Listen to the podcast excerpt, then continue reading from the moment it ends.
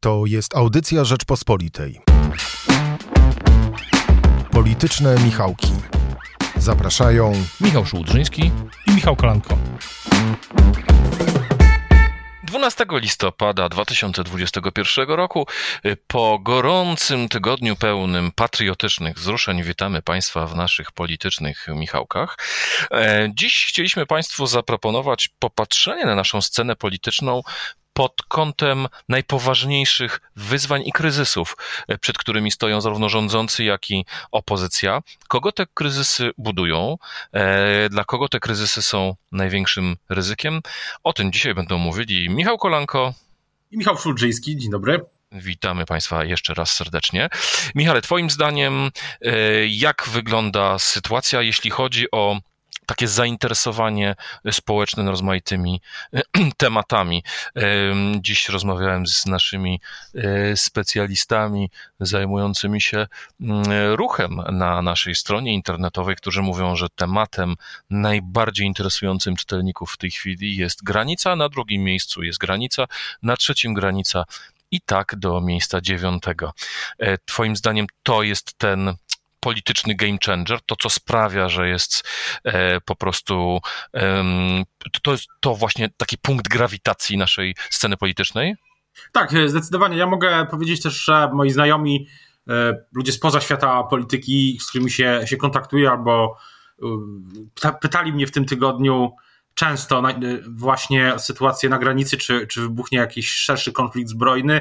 I wydaje mi się, że to jest dzisiaj rzecz, e, o której się mówi najczęściej, poza takimi tematami dotyczącymi, jeśli na przykład czyjeś dziecko jest w szkole, gdzie akurat jest koronawirus, czy szkoła przechodzi w tryb zdalny, albo ogólnym tematem, który myślę od wielu tygodni też e, jest tematem mm, jednym z dominujących wśród właśnie ludzi, którzy nie interesują się polityką na bieżąco, czyli oczywiście ceny, albo też niedobory, tak, bo nie można czasami kupić konsoli, albo samochodu, albo mm, czegoś jeszcze innego.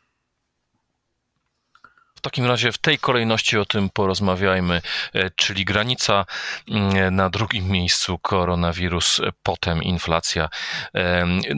Więc e, jeśli chodzi o granicę, mieliśmy specjalne posiedzenie Sejmu, mieliśmy wezwania do jedności.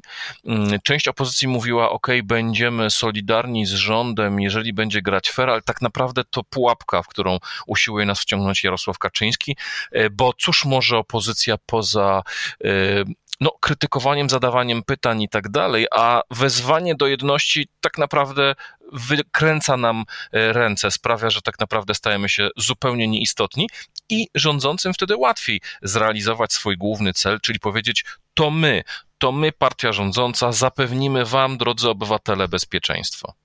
No tak, ale zapewnienie bezpieczeństwa działa do, aż do czasu, gdy no rzeczywiście mm, coś się, nie, y, coś się poważniejszego jeszcze nie wydarzy.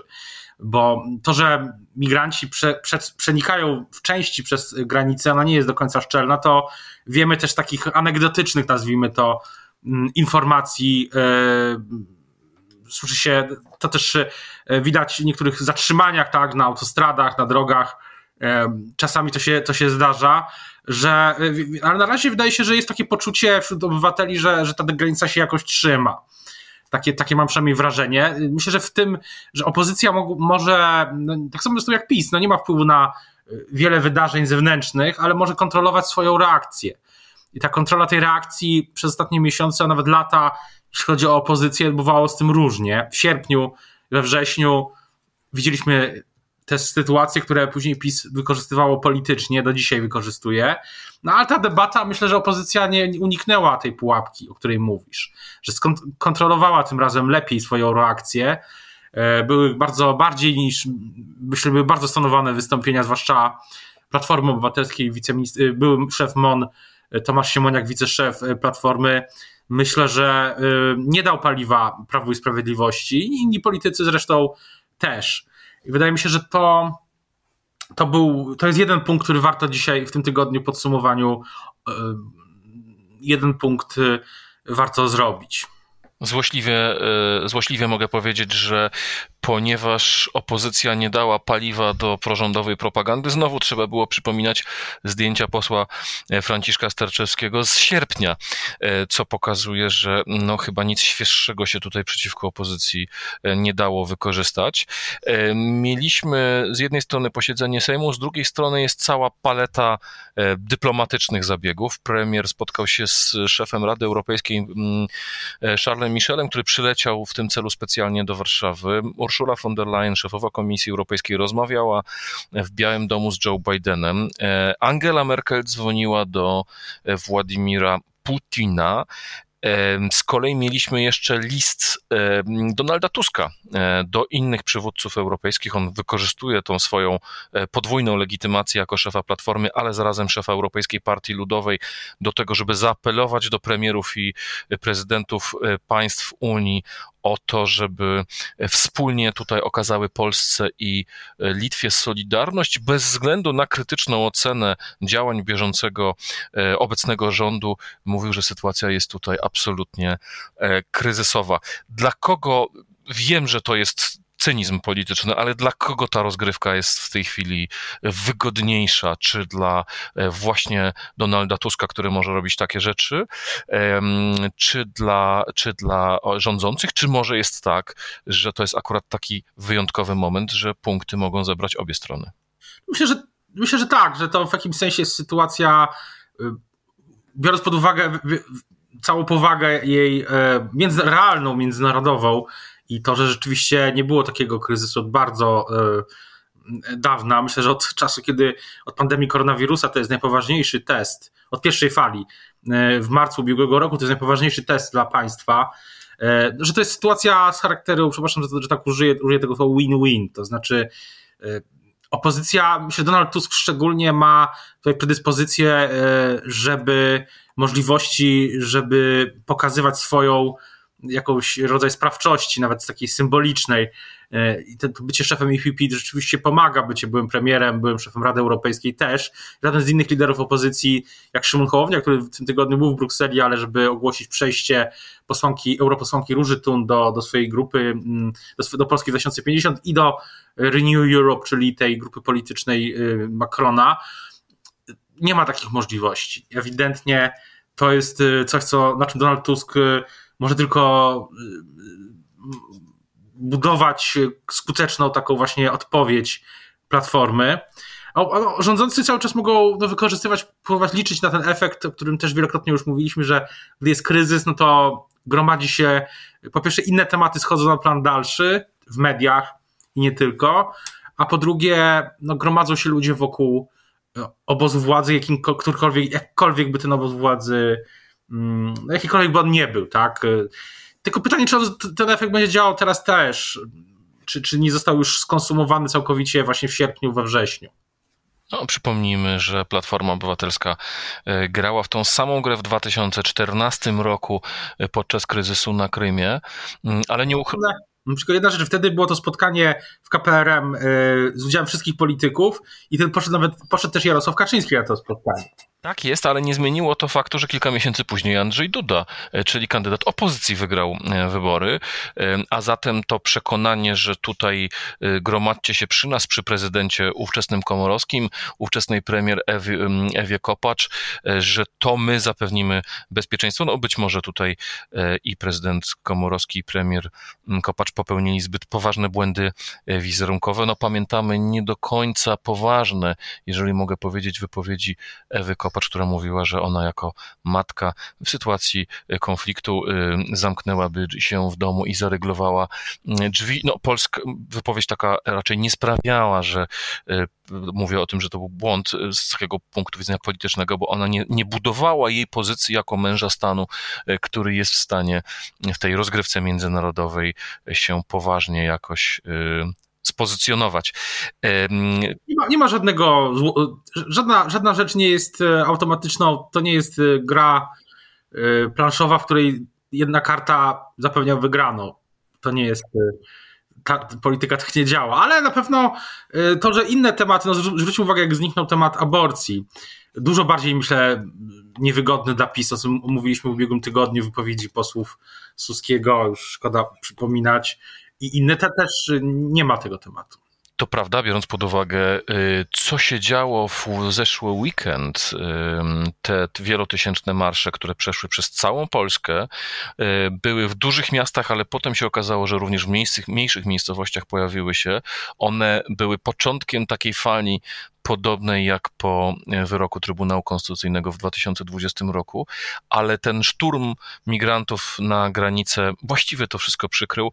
Myślę, że dla rządzących, no nie chcę tutaj być zbyt cyniczny znów, ale e, przypomnę słowa z ujawnionego jednego z rzekomych maili współpracowników premiera, który mówił, że aborcja spadła nam jak z nieba.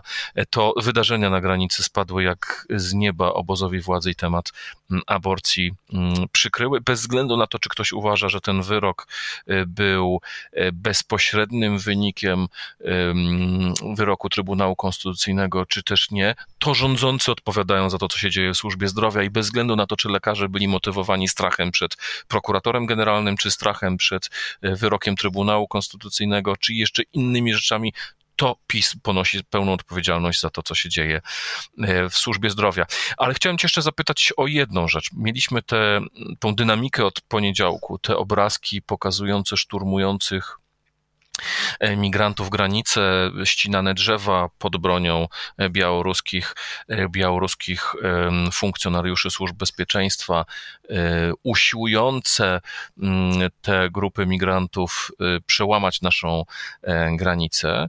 I widać, że PiS tutaj gra na innych grupach elektoratu niż opozycja, no bo PiS musi równocześnie e, swoich umiarkowanych wyborców mm, takiego środka, którzy oczekują bezpieczeństwa, ale też tych, te grupy radykalne, które mówią stop islamskiej nawale, ale z drugiej strony inne zadanie stoi przed opozycją, bo opozycja też mam wrażenie gra skrzydłami. E, popatrzmy na wypowiedzi pani Janiny Ochojskiej. Jej nie podejrzewam o grę polityczną, ale ona e, mówi jako osoba przez całe życie zajmującą się pomocą humanitarną. Kwestie granicy to jedno, ale przede wszystkim musimy zachowywać humanitarne, mm, humanitarnie traktować tych ludzi, wyślijmy tam pomoc, wyślijmy tam lekarzy, wyślijmy tam jedzenie, jedzenie i tak dalej, i tak dalej. Myślę, że to jest też taka gra na e, kilku fortepianach, no bo rzeczywiście część wyborców opozycji ma taką e, wrażliwość e, właśnie niezwykle humanitarną i dla nich obrazki z granicy nie są powodem do dumy, że o, nasi chłopcy odpierają atak, tylko bezduszne państwo no, w środku ciężkiej jesieni przy temperaturze koło 0 stopni wypycha ludzi w bagna i lasy. Myślę, że to próbował robić na przykład Włodzimierz Czarzasty w tej debacie w, we wtorek, bo wtedy ta e, wtedy ta, te jego akcenty, które rozkładał w tym swoim wystąpieniu były inne niż e, były zdecydowanie inne niż e, w tym, co z, w tym, co mówił na przykład właśnie Tomasz Siemoniak. Więc na pewno Lewica myślę ma taki elektorat, który najbardziej, najbardziej się takimi sprawami przejmuje. Mm, myślę, że częściowo też Platforma, natomiast e, wydaje się, że Donald Tusk no, próbuje, to jest długoterminowy proces i chyba długoterminowy proces i chyba nie będzie to, nie jest to proste ani łatwe, e, no, przesunąć jednak platformę na in, inne, inne tory. On mówi cały czas, że, że platforma jest partią centrum, tak się przynajmniej wydaje i to myślę, że te jego tweety też w sierpniu, ten list, to nie przeszkadza budować mu takiej oczywiście twardej narracji PiS, e, nie PiS, czy, czy do, no, takiej manichejskiej, czarno, czarno-białej, co w ostatnich e, jego rozmowach, które czytałem, szczególnie jest widoczne. Mm, no ale e, myśl, myślę, że, myślę, że też jest istotne to, na ile Polacy będą mieli poczucie, że rząd jest skuteczny w tej akcji dyplomatycznej. Bo te rozmowy dotyczyły też y, na przykład y, zablokowania tych czy sankcji wobec linii lotniczych i mamy pierwsze informacje, że niektóre z tych linii rzeczywiście mają stopować tych, y, stopować te loty do Mińska. Zobaczymy na ile to się okaże skuteczne. Ale są inne kryzysy, tak, które No więc właśnie, mamy tutaj koronawirusa, mamy coraz niebezpieczniejsze dane. W piątek podano dane za święto niepodległości 50 tysięcy testów wykonanych w ciągu ostatnich 24 godzin, 49 tysięcy, z czego 13 tysięcy pozytywnych. E, po pierwsze, procent tu jest niepokojący, e, bo to znaczy, że zgłaszają się ludzie już rzeczywiście chorzy do testów. Natomiast 13 tysięcy to mniej, ale pamiętajmy, mamy tutaj efekt święta narodowego. We środę mieliśmy tych przypadków prawie 20 tysięcy. Ministerstwo Zdrowia twierdzi, że to będzie 40 tysięcy w ciągu kilku dni. E, mamy bardzo niepokojące wydarzenia z innych krajów. Trzytygodniowy e, lockdown włącza właśnie Holandia. E, w Austrii zachorowalność wzrasta radykalnie. Mamy tą samą sytuację w Niemczech, to znaczy olbrzymie wzrosty. Na wschodzie z kolei w Rosji po tysiąc osób umiera e, dziennie na e, COVID. E, premier Morawiecki przekonuje, słuchajcie, tutaj obostrzenia nie działają, lockdowny nie działają, paszporty covidowe powodują społeczne protesty, właściwie czekamy, co wydarzy się dalej. No, ten obraz sytuacji, myślę, myślę, że są dwie rzeczy, które mi przyszły do głowy. Jedna jest taka polityczna bardziej, że y, pamiętasz na pewno przez ostatnie trzy, w zasadzie od marca, y, Prawo i Sprawiedliwość miał taki argument, że y, w zasadzie nawet do dzisiaj go z niego korzysta, że gdzieś coś się dzieje gorzej, albo mm, ja u nas wcale nie jest tak źle, albo że Zachód robi tak, a nie inaczej. I teraz myślę, że im bardziej Zachód szeroko pojęty stosuje jednak te obostrzenia, paszporty covidowe i tak dalej, tym, tym bardziej ten argument dotyczący Zachodu przestaje działać. Bo Zachód y, ewidentnie wybiera inną ścieżkę i to jest trend, który jest widoczny. Ja myślę, że w Polsce do ostatniej chwili, do chwili, gdy mm, też rzeczywiście ta wyporność systemu ochrony zdrowia nie będzie już na granicy i to nie tego obecnie, który mamy, tylko tego przy zwiększonych jeszcze liczbie łóżek, bo tak jak rozmawiam politykami mm, obozu rządzącego, no to oni zapewniają, że, że jeszcze jest, są jeszcze rezerwy, to tak długo, aż do ostatniego momentu żadne obostrzenia nie będą wprowadzane i myślę, że to jest, y, y, tak, taka jest teraz sytuacja.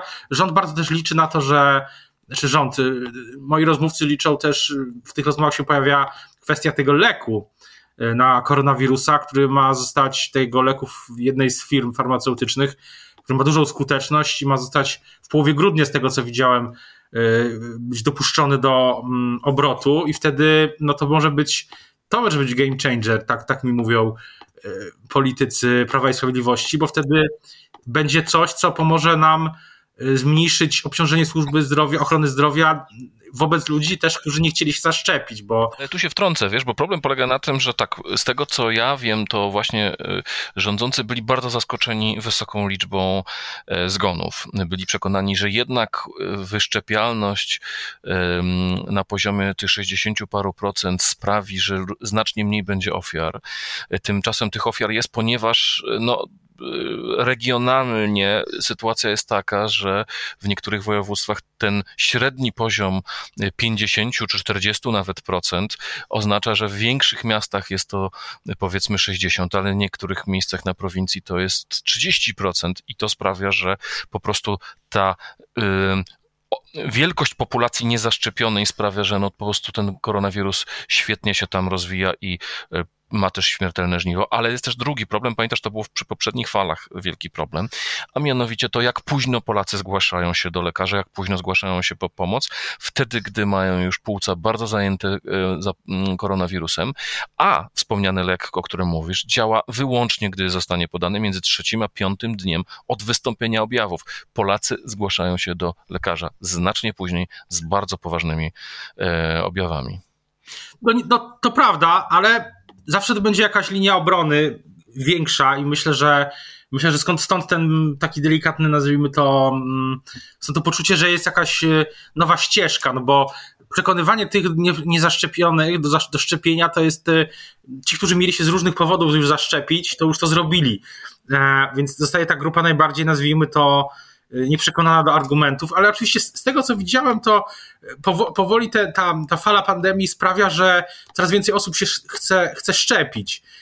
To też był efekt, na który liczyli, liczyli rządzący, że gdy liczba tych zachorowań też wśród znajomych rodziny będzie tak duża, to ci, którzy uważali, że, że to nie jest potrzebne, że jakoś się im uda e, ominąć koronawirusa, no mogą się zdecydować na, na szczepienie. W takim razie y, przejdźmy do tematu y, kryzysowego związanego z inflacją. Y, widzimy na mapach gospodarczych, że inflacja dotyka mm, bardzo wielu krajów, ale Polska odpowiada na to najwolniej. Mamy w sensie Narodowy Bank Polski. Czy Twoim zdaniem drożyzna, a wiemy, że ona będzie jeszcze wyższa, ponieważ regulator będzie zatwierdzać wyższe taryfy gazowe, elektryczne od 1 stycznia również dla klientów indywidualnych, ten temat będzie raczej się rozwijał e, zamiast, zamiast e, chować. A przypomnijmy, PiS zawsze uważał, że to ten cud gospodarczy i ta zamożność Polaków jest tym, co sprawia, że ma tak wysokie poparcie. No na pewno takie, to, to na pewno jest temat, który, jeśli powiedzmy, może być tak, że kryzys na granicy potrwa jeszcze tygodnie, miesiące, ale e, może, może zimą, może ten blokada tych linii lotniczych e, sprawi, że ten napór będzie, czy ten, e, ta sytuacja nie będzie się aż tak bardzo zaostrzać. Tutaj wydaje się, że to są kwestie długoterminowe, wieloletnie też dotyczące energii i zielonej transformacji. Myślę, myślę, że też jest cały czas pytanie, na ile Polacy powiążą to bezpośrednio z działaniami lub zaniechaniami rządu PiS. E, Im bardziej będą wiązać to, tym bardziej oczywiście dla rządu będzie trudniej, dla Prawa i Sprawiedliwości będzie trudniej. No ale to jest też e, kwestia wielo, wielomiesięcznych e, trendów, które cały czas obserwujemy. I nie mogę nie zapytać o bilans 11 listopada. Mieliśmy korowody niezwykłe. Ma prezydent, prezydent Trzaskowski najpierw z marsz, odmówił rejestracji e, marszu, następnie e, decyzja e, trafiła do sądów. Sądy podtrzymały zda, zdaniem prezydenta Trzaskowskiego o kasację, czy o nadzwyczajną skargę złożył, złożył wniosek minister Ziobro, ale Sąd Najwyższy również nie zmienił decyzji decyzji e, władz Warszawy. E, obchody zostały upaństwowione, stały się oficjalnymi państwowymi obchodami, aczkolwiek nie wziął w nich udział ani premier Morawiecki, ani prezydent Andrzej mm, Duda. Mm, e, potem mieliśmy jeszcze plakat, który porównywał Trzaskowskiego do mm, okupacyjnych władz warszawskich sam marsz przebiegł bez e, większych incydentów, spokojnie e, było. Być może dlatego, że minister Kamiński apelowałby, a nie atakować e, policjantów, nie przysparzać im pracy, ponieważ oni po zakończonym marszu i po zapewnieniu bezpieczeństwa wrócą pilnować granicy, a zatem kto robi burdy, ten pomaga Łukaszence. Chyba ta narracja się przebiła, wszystko przeszło bardzo spokojnie. Myślisz, że ktoś na tym politycznie wygra albo politycznie straci? Myślę, że nie. Myślę, że na dzisiaj bilans tego marszu wychodzi na zero. Czyli Rafał Trzaskowski e, swój elektorat, e, trafił do swojego elektoratu. Każdy, każdy, każdy mniej więcej ma, wyszedł z tego na tym, z, tym, co, z, tym, co, z tym, co miał wcześniej. Ale należy się cieszyć, że nic niebezpiecznego się nie wydarzyło. Marsz przyszedł spokojnie. Kto miał ochotę y, przemaszerować z biało-czerwoną flagą y, Marszem Niepodległości poszedł. Prócz tego działy się tysiące innych y, rzeczy. Właśnie sam byłeś na swoim lokalnym marszu. Bardzo było miło w Falenicy, nikt nie usuwał koszów na śmieci, y, stojaki od rowerów. Prowokowała też kostka. Się, nikogo nie prowokowały, y, a z huków to był wystrzał y, salwy armatniej, która oficjalnie rozpoczęła uroczystości. Bardzo Ci dziękuję, Michale, za to e, podsumowanie. Bardzo. Kryzysy myślę, że się nie skończą, e, także śledźcie je e, Państwo. Jak macie jakieś uwagi, komentarze do naszego programu, naszej audycji, zapraszamy kontaktować się przez media społecznościowe. Pozdrawiamy serdecznie. Dziękujemy mm, Michałowi Patyrze, który realizował nasz program. Komuś jeszcze dziękujemy dzisiaj? Magdzie Burkiewicz, naszej wydawczyni. Dziękujemy bardzo i do usłyszenia za tydzień. Wszystkiego dobrego i dobrego długiego weekendu. Słuchaj więcej na stronie podcasty.rp.pl. Szukaj Rzeczpospolita Audycje w serwisach streamingowych.